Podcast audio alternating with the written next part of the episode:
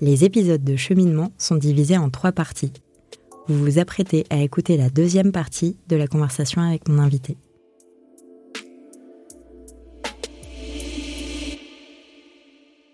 J'ai l'impression qu'il y a de plus en plus de personnes qui proposent des compléments nutritionnels aujourd'hui.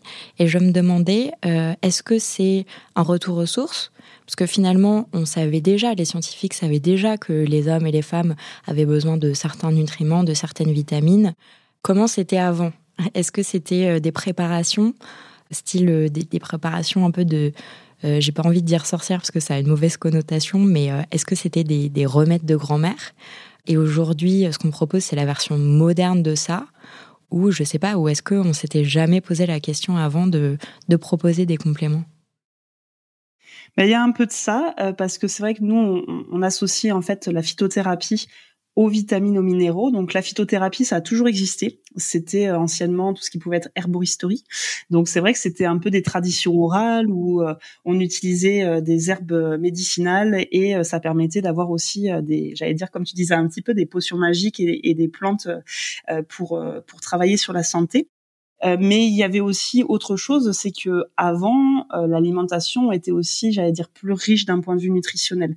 Les compléments alimentaires sont aussi arrivés puisque depuis 50 ans et l'industrialisation aussi de l'agriculture, on a eu un appauvrissement euh, de, la partie nutriments.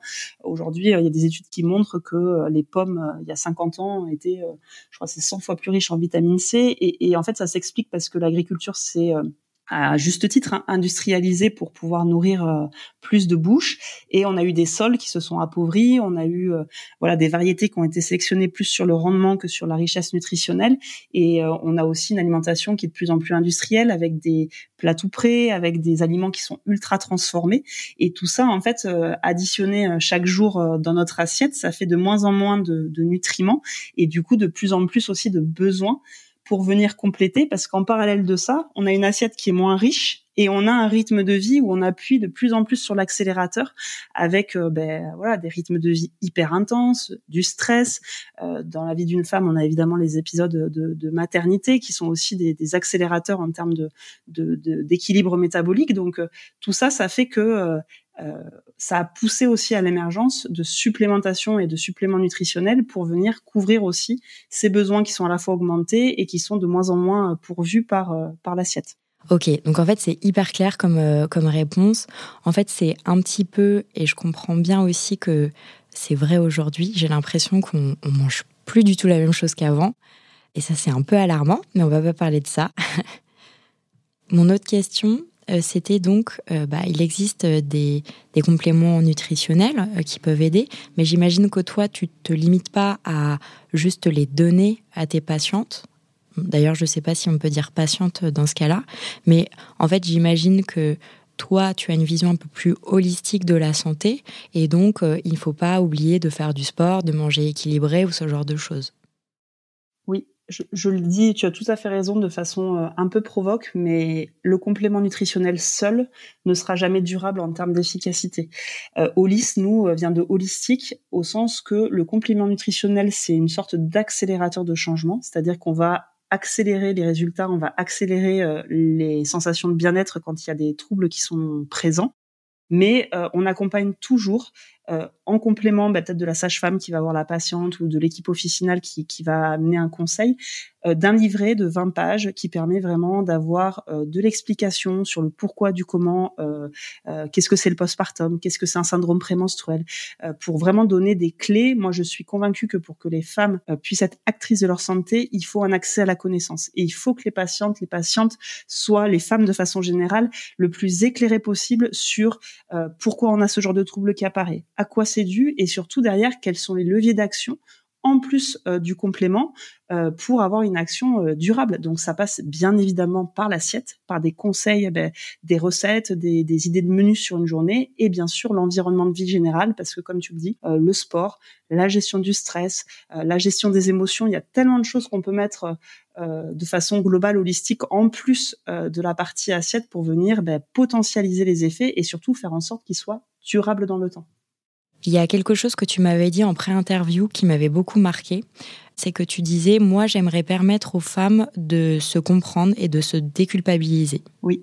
Et il y a un épisode, euh, on va dire, de, la vie de toute femme, ou, quasiment, je pense, euh, qui est le syndrome prémenstruel, qui est euh, un sentiment, enfin, des, une situation très désagréable pour la plupart des femmes, je pense, où on peut être, on peut, on peut rire, on peut pleurer, on peut euh, regarder les infos et, euh, et se mettre à éclater en sanglots, ce genre de choses.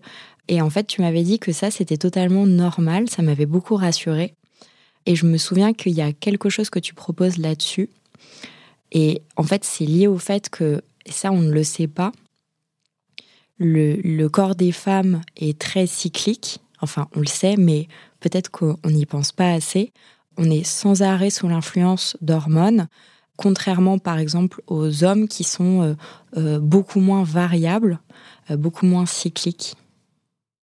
C'est ça, en fait, tu as tout à fait raison. Ce qu'il faut revenir, c'est que les hormones, chez la femme sont cycliques. Tous les 28 jours, on a une alternance d'une phase avec des œstrogènes en, majorité sur la première partie du cycle et après de la progestérone en deuxième partie. Et la femme, en fait, est vraiment cyclique de par euh, ces variations d'hormones. Euh, je, dis souvent aux femmes qui souffrent de syndrome prémenstruel, c'est vrai que quand on est enceinte, par exemple, ça choque personne euh, d'avoir des crises de larmes, d'avoir des moments de vraiment profonde vulnérabilité, des émotions qui sont à fleur de peau, et même on dit mais c'est normal, t'es enceinte, c'est les hormones. Ben en fait sur euh, le cycle, j'allais dire euh, menstruel classique euh, d'une femme, c'est aussi les hormones. Et il y a des femmes qui sont plus ou moins sensibles à ces variations d'hormones, donc c'est totalement normal d'avoir des phases où on se sent plus à cran, des phases où on se sent plus euphorique, des phases où au contraire on a envie de rester sous la couette. Et ça, je pense qu'il faut vraiment le dire, c'est normal, c'est physiologique, c'est les hormones et elles sont cycliques. effectivement, on est dans une société très normative où euh, les hommes ont la chance, comme euh, tu le disais, d'être très normatifs. La testostérone, il n'y a pas de variation et de flux, il y a toujours une espèce de, stabilité de, cette hormone qui fait qu'ils sont beaucoup moins euh, sensibles à, des variations. Et du coup, en tant que femme, finalement, on se l'autorise pas forcément parce que on se dit qu'il faut être dans un cadre, il faut être dans un moule, il faut être performante tout le temps, alors que non, euh, d'un point de vue hormonal, c'est normal d'avoir des jours mieux, des jours moins bien.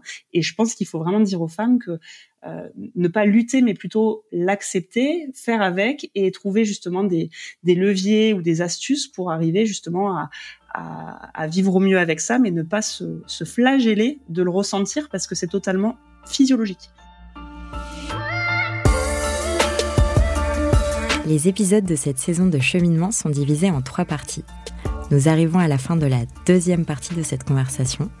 Pour écouter la suite, rendez-vous dans l'épisode d'après. Et dans tous les cas, si ce podcast vous plaît, parlez-en à vos mères, vos amis, vos voisines, vos collègues, vos sœurs. Sachez que MedCheck Studio, qui produit ce podcast, propose d'autres podcasts qui parlent de santé des femmes. Pour les écouter, rendez-vous sur medcheck-studio.com.